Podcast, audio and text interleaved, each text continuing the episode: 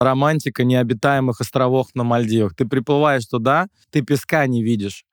Там все покрыто пакетами и бутылками. На предпоследнем этапе Championship Tour в ЮАР Келли Слейтера спросили, не хочет ли он занять пост генерального директора лиги. Рыба наркоман. Это первый раз в жизни, честно говоря, слышу такое. И... Такое неожиданное начало для серфового подкаста. Когда тебе все надоело, расслабляй мозг, тело и включай серфела.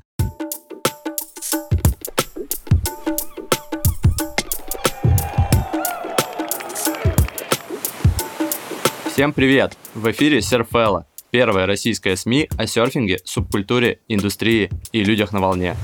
Мы, Даша и Егор, ведущие подкаста и райтеры одноименного телеграм-канала, в котором ежедневно освещаем события российского и мирового серф-сообщества. Публикуем актуальные фото и видео новости. Ссылка на канал есть в описании. Это первый выпуск нашего подкаста, и мы рады приветствовать наших слушателей. В гостях пилотной серии у нас Сергей Рой, режиссер, продюсер и фронтмен серфкэмпов «Как в кино». Привет, Сергей! О, всем огненная шака, ребята, фанатам океана, идеальных волн. Благодарю вас за приглашение. Э, я уже говорил вам лично, что являюсь огромным фанатом ваших медиа. И буквально я подписан на два канала. Один это на ваш э, канал Surfella, и второй э, связан с э, африканской культурой. Я уже 10 лет э, не дарю никому подарки на день рождения, я пишу всем стихи. Вот, это дешево, и это классно. И я ехал пока к вам, я подумал, ну, сегодня же день рождения, получается, это первый выпуск, и я написал вам э, новый джингл вот. Поэтический джингл. Поэма посвящается моим братикам и сестричкам из серфела. Волны, скольжение, серф-культура. Серф-реки на байке вогнуты. В океане можешь стать богом ты. Но не только телом и духом, но и ментально надо быть сытым. Так что каждый четверг, когда тебе все надоело, расслабляй мозг, тело и включай Серфелла. Это медиа-медиатор, гладиатор в мире серфинга. Каждая новость — провокатор, шок для мира серфинга. Настройте свой ушной локатор, впитывай все о серфинге и слушайте только Серфелла, ребята. Лучшие медиа о серфинге. Огненная шака тебе, чувачела, со всех точек мира прилетела. Спасибо. С вами был Сергей Рой, поэт, серфер и э, африканист. Нереально круто, Сергей, спасибо большое. Не за что, ребят, с днем рождения. На этой веселой ноте давайте наконец приступим к обсуждению новостей этой недели.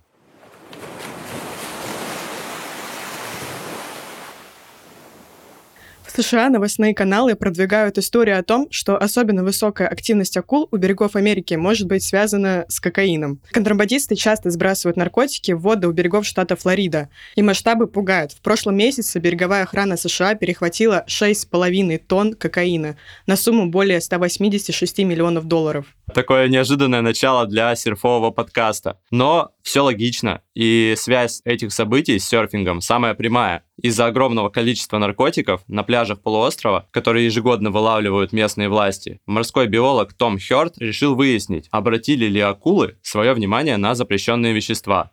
В своей новой телевизионной программе Том и ученый-биолог из Университета Флориды Трейси Фанара начали ряд экспериментов прямо у островов Флорида Кис, где местные рыбаки рассказывали истории о рыбах-наркоманах. Рыба-наркоман. Это первый раз в жизни, честно говоря, слышу такое. И я считаю, что мы должны сделать мерч для серфвеллы «Я, мы, рыба-наркоман». Вот, в защиту зависимых от запрещенных веществ э, рыб во всем мире. Пожалуйста, ребята, все слушатели, если вам нравится эта идея, поставьте э, кошелотиков под этим подкастом. Вот как они делали эти исследования. Сначала Том Хёрт и Трейси Фонара совершили несколько глубоководных погружений и заметили акул, которые себя вели странно. Акула-молот, которая обычно избегает людей, устремилась прямо к ученым и плыла наискосок, а не по прямой. Потом на глубине около 18 метров ученые встретили песчаную акулу. Она вообще плавала кругами вокруг невидимого объекта. И все это звучит так, как будто Гаспар Ноэ срежиссировал подводную братву. В ходе первого эксперимента ученые бросили в воду рядом с искусственными лебедями несколько пакетов, внешне напоминающих кокаиновые брикеты. К их удивлению, акулы абсолютно проигнорировали лебедей и стали охотиться на брикеты, рвать их, а одна особь акулы даже утащила его с собой и уплыла. Затем Хёрд и Фанара попытались воспроизвести возможный эффект от кокаина, предложив акулам шар из концентрата рыбного порошка. Это лакомство должно было сработать как триггер для выработки большого количества дофамина. Примерно так наркотик действует на организм человека. Хищники начали в буквальном смысле сходить с ума от приманки. Во время последнего эксперимента ученые сбросили фальшивые кокаиновые брикеты с самолета, чтобы точнее воспроизвести реальный сценарий, в соответствии с которым действуют наркоторговцы. Разные виды акул почти мгновенно устремились к упавшим пакетам. Однако полученные результаты не позволяют с уверенностью утверждать, что акулы побережья Флориды действительно подсели на кокаин.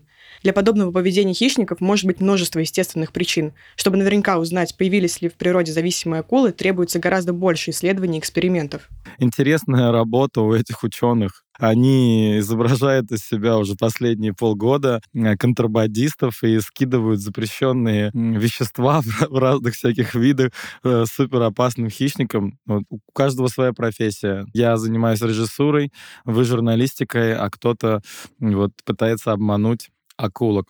А, что я хотел сказать на эту тему?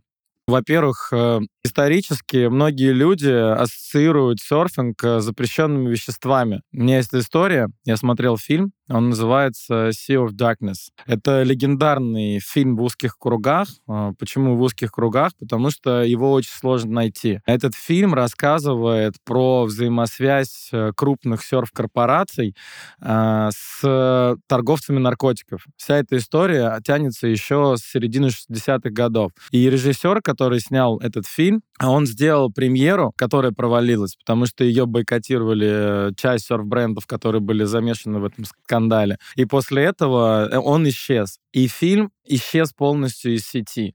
И среди серферов он как единорог. Он иногда появляется на торрентах, на каких-то э, серф-сайтах, и если кто-то успел его посмотреть, то люди на самом деле приходят в шок, потому что он рассказывает историю серферов, рыбаков, э, контрабандистов, из э, 60-х годов, которые из Азии возили на лодках и на самолетах запрещенные вещества э, в Америку. И однажды они увидели крутейшие волны когда пролетали над ними на, на самолете. Они пролетали много раз, и однажды они решили сесть, и так э, открылся легендарный спот G-Land, на котором тусовалось огромное количество звезд, музыкантов, Мадонна, Билл Мюррей, э, Лопес после чемпионата мира улетел туда и тусовался там целый год один, э, катаясь просто на гигантских волнах, там никого не было. Э, это реально true surfing. И в один момент они заработали столько денег, им нужно было их куда-то Э, дети, они увезли их в Америку и открыли заводы по производству серф-шмоток и серф-досок. Вот, поэтому Теперь, когда вы будете носить вещи условных, может быть, Rip Curl, Billabong, я не буду говорить, что это за бренд, вы должны знать, что это история из 70-х, и это достаточно грязная история. Э, фильм называется Sea of Darkness. Если вы его найдете, то обязательно посмотрите. Круто. Такое лирическое отступление от Сергея Роя у нас случилось.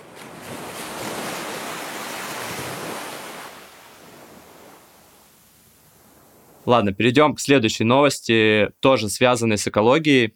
Компания Coca-Cola остается крупнейшим производителем загрязняющего природу пластика. К такому выводу пришли исследователи из Великобритании. В период с 6 июня 2022 года по 5 июня 2023 они собрали более 30 тысяч отдельных загрязняющих веществ, 36% из которых были маркированы, то есть на них был указан бренд производителя. Результаты никого не удивили. Четвертый год подряд корону главного загрязнителя пластиком сохранила компания Coca-Cola. Второе место у Макдональдс, а на третьей строчке разместилась PepsiCo. Вместе они несут ответственность за ошеломительные 37% всех маркированных загрязнений. В Великобритании с 90-х годов существует благотворительная организация по сохранению морской среды. Называется она Surfers Against Sewage. Их исследование этого года показало, что большая часть загрязнения упаковкой поступает от тех же крупных компаний, что и в 2019 году, когда проводилось предыдущее подобное исследование. Благодаря своим огромным ресурсам ресурсам и влиянию, эти компании имеют реальную возможность изменить ситуацию и искоренить чрезмерное производство упаковки и загрязнение пластиком. Остается лишь надеяться, что они этой возможностью воспользуются. Coca-Cola, например, говорит, что к 2025 году 100% упаковки компании будет подлежать вторичной переработке, а к 2030 более 50% упаковки будет производиться из переработанного материала. PepsiCo тоже пообещала, что к 2025 вся их упаковка будет перерабатываемой, компостируемой или биоразлагаемой а также пообещала сократить использование первичного пластика на 35%. Хотя на деле никаких значительных изменений с 2019 года не произошло, так что пока это только слова. В отчете ученых также говорится, что рыбная промышленность стала ведущим источником пластиковых загрязнений в 2022 и 2023 годах. Это составляет 16% от вообще всего пластикового загрязнения. Исследование было проведено на территории Великобритании, но можно легко предположить, что и в других странах наблюдается схожая ситуация.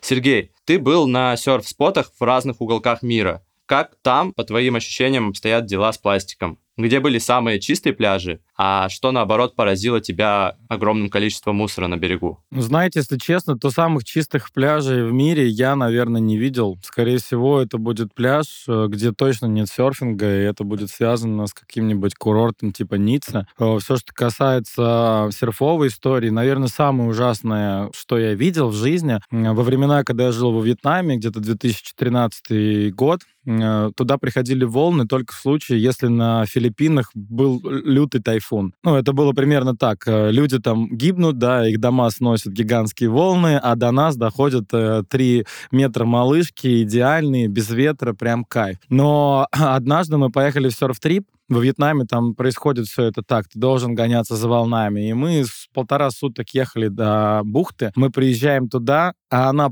полностью, вы знаете, когда бывает э, там чуть-чуть есть мусора, больше, а там полностью вся поверхность воды, моря была покрыта мусором пакетами, бутылками. И, ну, волны были при этом ну, идеальные. И знаете, вот, ну, есть видосы, где волны из мусора, где просто прям свел мусорный. И я никогда не забуду, там же без гидрика еще катаешься, как я заплываю, и у меня на лице, на руках пакеты, бутылки. Ну, это просто было омерзительно на самом деле, максимально. Но Вьетнам в целом, ты как бы вроде ждешь от него, но, наверное, самое для меня было поразительное — это Мальдивы. А на Мальдивах уже, уже ужаснейшая ситуация. Я уже давно с этим сталкивался. Например, да, романтика необитаемых островов, островов на Мальдивах. Ты приплываешь туда, ты песка не видишь там все покрыто пакетами и бутылками. Вода же, она уже сейчас, э, ну, я, я забыл исследование, но она огромное количество процентов состоит из микрочастиц пластика. Я думаю, что либо э, мы эволюционируем и как бы станем, знаешь, э, раньше мы были условно там на 85% из воды, а, а будем еще процентов на 15 стоять из пластика. И это, конечно, страшно. Я видел это не только в странах, которые я озвучил, я видел это и на Бали, я видел это и в Африке, в общем, это все одна большая вода. И этот мусор, он гуляет везде. Есть же вот этот э, мусорный остров гигантский. Это уже не остров, это мусорный континент. И вот когда сильные шторма происходят в океане, то этот мусор начинает раскидывать э, течениями а, по разным континентам. И он вот так вот гуляет по всему миру. В общем, ситуация ужасная. Я считаю, что не только компании, э, гиганты должны быть озабочены этим вопросом, но в целом каждый сознательный человек должен хоть раз поднять бутылку условно на пляже, в воде, когда катается, и вынести ее и положить куда-нибудь, где ее потом переработают. А что происходит на российских спотах? Мы видели фотки с хосты, там, где волны цвета какао, и в 2020 году на Камчатке тоже выбрасывала животных на берег. Ну, понимаешь, разница одна — это пластик и мусор, а другое дело — это локальные загрязнения от э, каких-нибудь нефтяных выбросов, отходов заводов соседних. Это, это еще более страшно. Вот если там для гигантских корпораций есть какой-то круг ада, да, то я думаю, вот для каких-то более мелких заводов э, и частных компаний, ну, есть более адский круг ада, где они реально страдают за это. Потому что, ну, например, испортить э, такой райский уголок земли, как Камчатка, где не тронутая фантастическая природа, ну, это каким нужно быть отвратительным человеком. А, это отдельный случай. Но если говорить про хосту и в целом споты, которые находятся рядом с рекой, ну, это тоже общемировая практика. Я лично катался на 4-5 спотах в мире. Классные волны рядом с рекой. Это называется условно River Mouse. И там, понимаете, нечистоты идут с этой реки. А ни один нормальный человек не будет там купаться. Но серферы, они же ненормальные люди. Кто как бы будет, во-первых, э, кататься на... скользить по волнам, а во-вторых, ну, люди осознанно идут туда, зная, что там течет грязная вода, и условно нужно какой-нибудь энтрансгель выпивать перед каталкой. Но я видел, как люди травятся, условно, слепнут ненадолго, разное всякое видел, но люди шли на это осознанно. Перейдем к новостям в России. 27 и 28 июля в Санкт-Петербурге прошел второй саммит Россия-Африка, участие в котором приняли представители 49 из 54 стран континента. Параллельно с саммитом прошел экономический и гуманитарный форум. Сергей, ты же был на этом саммите, может быть, э, расскажешь пару слов? Да, мне посчастливилось быть там. Э, кто знает, кто не знает, на самом деле уже почти все об этом знают. Я живу в Уганде, у нас там бизнес с партнерами, и в этом году мы приехали на этот саммит как часть делегации от угандийского правительства. А, ну, соответственно, у нас были прям а, партнеры, амбассадоры, министры, и это был очень интересный эксперимент. В целом, я уже давно понял перспективу Африки, поэтому я там живу. Но я был в шоке от ажиотажа. На самом деле, если сравнивать с Петербургским экономическим форумом, да, то в этом году и в прошлом уже было там не так много народу, потому что и там, когда тебя талибаны начинают приезжать на форум, соответственно, ты понимаешь, что нормальных стран, по ходу дела, не осталось, поэтому что там делать? И здесь действительно 300 компаний не попали даже на этот форум и остались в списке ожиданий, а потому что мои друзья это все организовывали, и я знаю внутреннюю информацию. А, огромное количество было бизнес, бизнесменов с разных стран, стран, огромное количество программ двухсторонних, трехсторонних теперь предлагает наше государство, африканские страны для товарообмена, обмена опытом, культурных программ, финансовых программ. В общем, ну, для меня это был очень крутой эксперимент, потому что, ну, я наконец-то, как представитель бизнеса и серф-культуры, я смог пообщаться с депутатами, с министрами, э, с бизнесменами высшего эшелона, понимаете, и увидеть, как на самом деле делаются дела. В плане, знаешь, вот как в фильмах показывают лобби, что есть условно форум, есть вот эти тысяча людей, но на самом деле пять человек э, в курилке с сигарой и с Людовиком XIV решают все вопросы. И, ну, мне это нравится, мне это подходит, потому что общение, я считаю, между людьми — это ключевое вообще, что есть в этом мире. Вот. И как оно будет настроено, как будет настроено общение между странами нашими, так дальше все и пойдет. В общем, все, кто сомневался, ехать или не ехать в Африку, а работать или не работать с Африкой, то я, как э, человек с опытом, говорю вам, что это мега перспективное направление. Просто нужно решиться на это и съездить туда и посмотреть самому,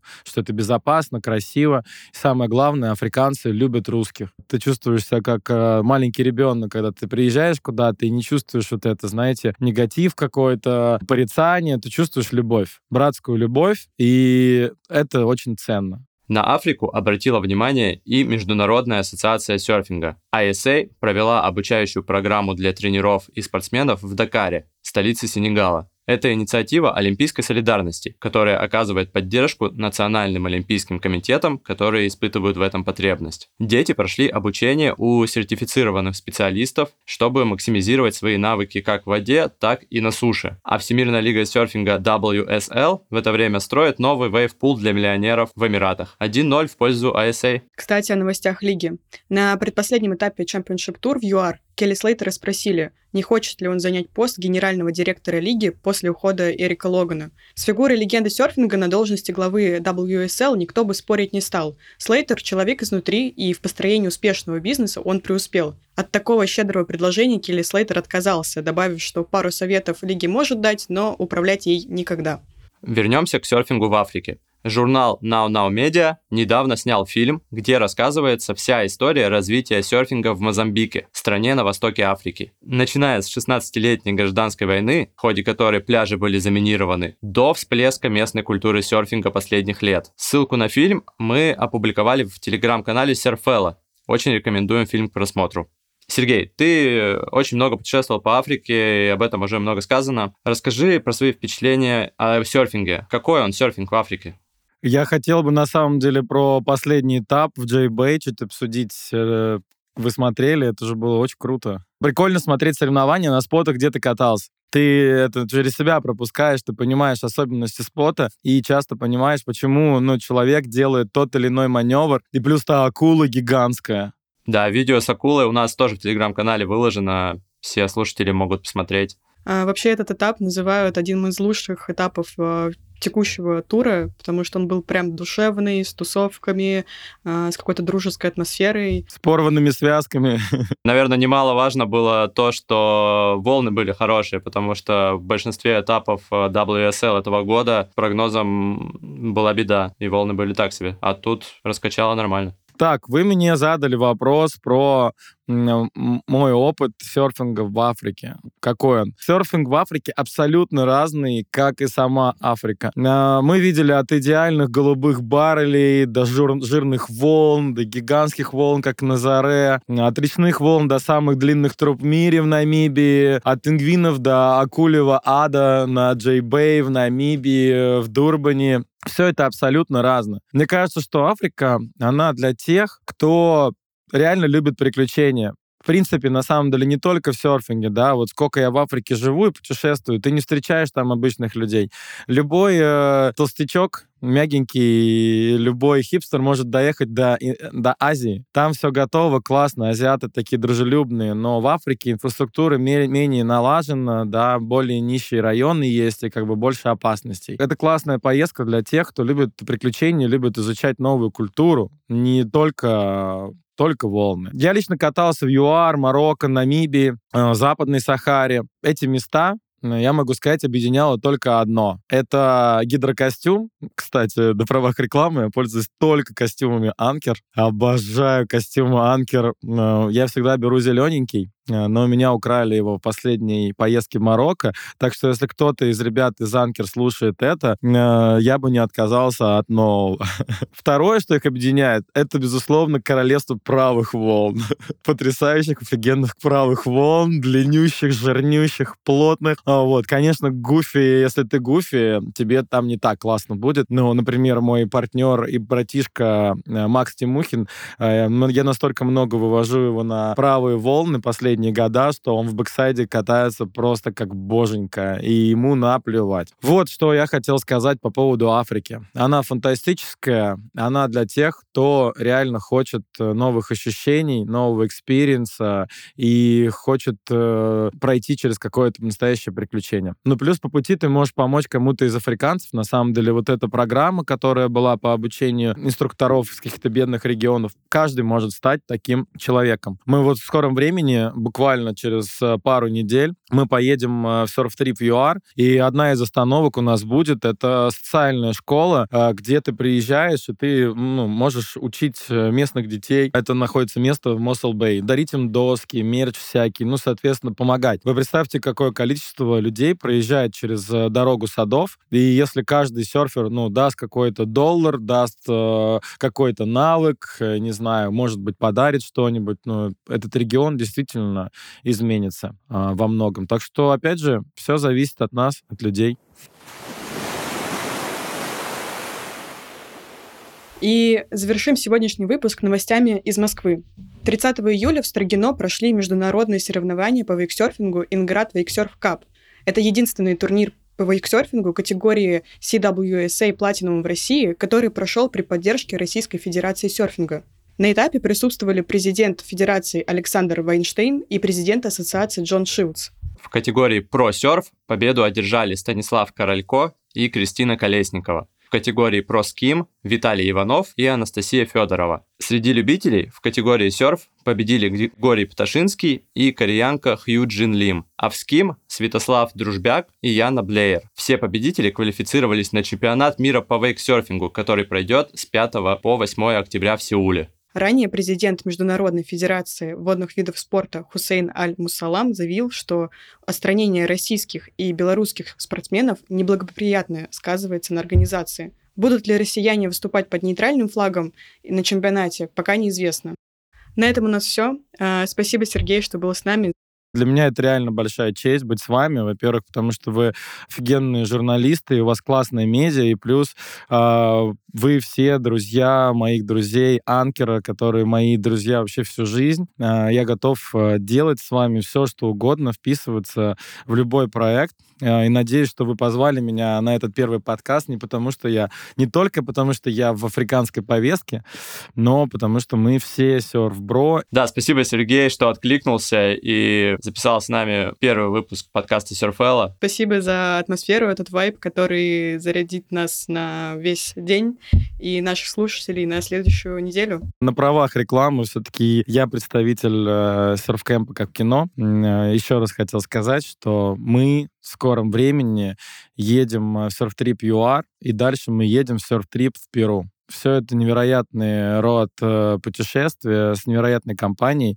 Поэтому, если вы хотите э, почувствовать что-то новое и познакомиться с кем-то новым и прокатиться на самых длинных левых и правых волнах в мире, то ищите нас в интернете. Всех люблю, целую, пламенная шака. И ссылки на наш инстаграм, наш сайт вы сможете найти в описании под этим подкастом.